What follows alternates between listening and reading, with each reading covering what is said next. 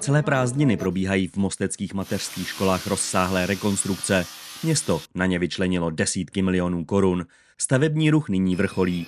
Například v jedné z mateřinek vzniknou v rámci stavebních úprav dvě dětské skupiny. Je to mateřská škola Sochora, tam se mají možnost děti těšit vlastně na nově vybudované třídy. Jedna vznikne ze stávající třídy eh, jesliček a jedna bude přibudována z nefunkční sauny a eh, dojde k navýšení vlastně kapacity o 27 míst. Říká Markéta Stará, náměstkyně primátora města Mostu.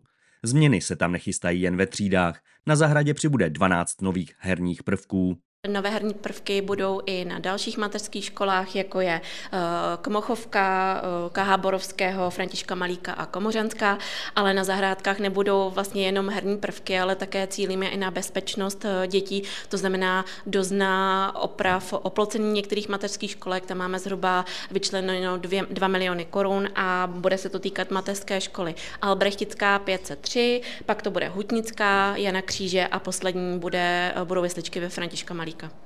Jen namátkou, jaké jsou konkrétní novinky. V Bělehradské mají na zahradě nový dřevěný altán. V mateřince Františka Kmocha jde o tvrz rytířů. V Borovského bude dělat radost herní prvek vlnobytí, v Komořanské zase parkour. Velké investice jdou i do škol. Na první základní škole vznikají učebny, výtah, nová hřiště i cesty v areálu školy.